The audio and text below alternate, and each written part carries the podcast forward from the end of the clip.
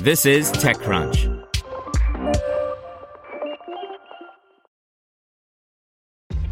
This episode is brought to you by ShipStation. You know, some things take a lot of work, like sending little robots to far off distant planets. And just as that's challenging, so too is running a successful e commerce business, especially when there's so much to do. So I want to introduce you all to ShipStation. Now, I love using ShipStation because of its easy to use dashboard, which makes managing orders and printing labels a breeze and super smooth. Oh, and the customer service is just out of this world. It's exactly what you need to help grow your business. Sign up for your free 60-day trial at shipstation.com slash technews. That's shipstation.com slash technews. This is TechCrunch. Komunidad, a Philippines based environmental intelligence platform, lands seed round by Catherine Shu. The Philippines is one of the most disaster prone countries in the world, with geography that makes it vulnerable to typhoons, floods, volcanoes, earthquakes, and droughts. While working in IT, Felix Ayque began compiling cyclone reports and sending them as email alerts to communities. His work evolved into environmental intelligence platform Komunidad, which collects data from government and private sources and turns it into customizable analytics to help clients react quickly to potential disasters. The Manila and Singapore based startup announced it has raised $1 million in seed funding, led by Wavemaker Partners, with participation from ADB Ventures, the Asian Development Bank's venture arm, to expand in Asia and add features to its platform, including a self serve version that is slated for release in January 2022. Founded in 2019, Komunidad has clients in the Philippines, India, Cambodia, and Vietnam, and serves multiple sectors, including utilities, agriculture, mining, education, local governments, and business outsourcing centers. Before launching the startup, Ayque worked as an IT developer at several weather agencies, including the state owned New Zealand Met Service. He began creating cyclone reports on his own as a consultant after Typhoon Haiyan in 2013, also known as Super Typhoon Yolanda, which killed at least 6,300 people in the Philippines. The reports were meant to help businesses respond more quickly to natural disasters. Typhoon Haiyan hit at a time when the business outsourcing sector was growing rapidly in the Philippines, with many foreign companies setting up multiple offices in the country. During a typhoon, businesses typically transfer workload to offices in areas that are not affected. Ayque's first emails contained manual analysis of potential cyclones. Demand for his reports grew as companies, including energy providers, needed to respond to climate change.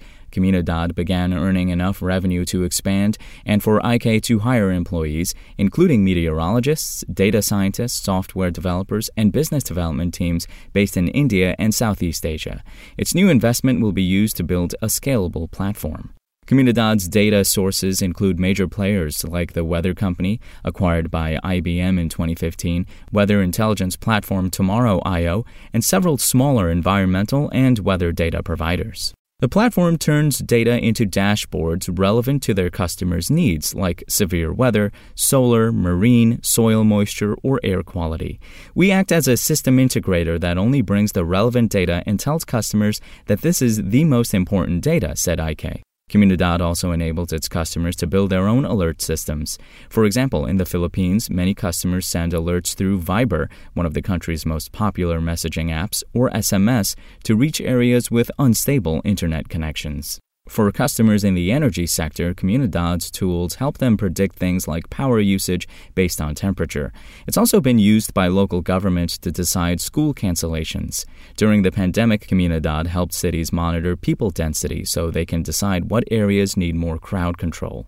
One of Komunidad's competitive advantages is understanding what data is important in different areas. For example, it recently closed a deal with the Assam State Disaster Management Agency, ASDMA, to focus on lightning and thunderstorm alerts because Assam is one of the most lightning prone states in India. Every country has a different profile, and we understand that our approach has to really focus on community and then extend to business, Ayque said.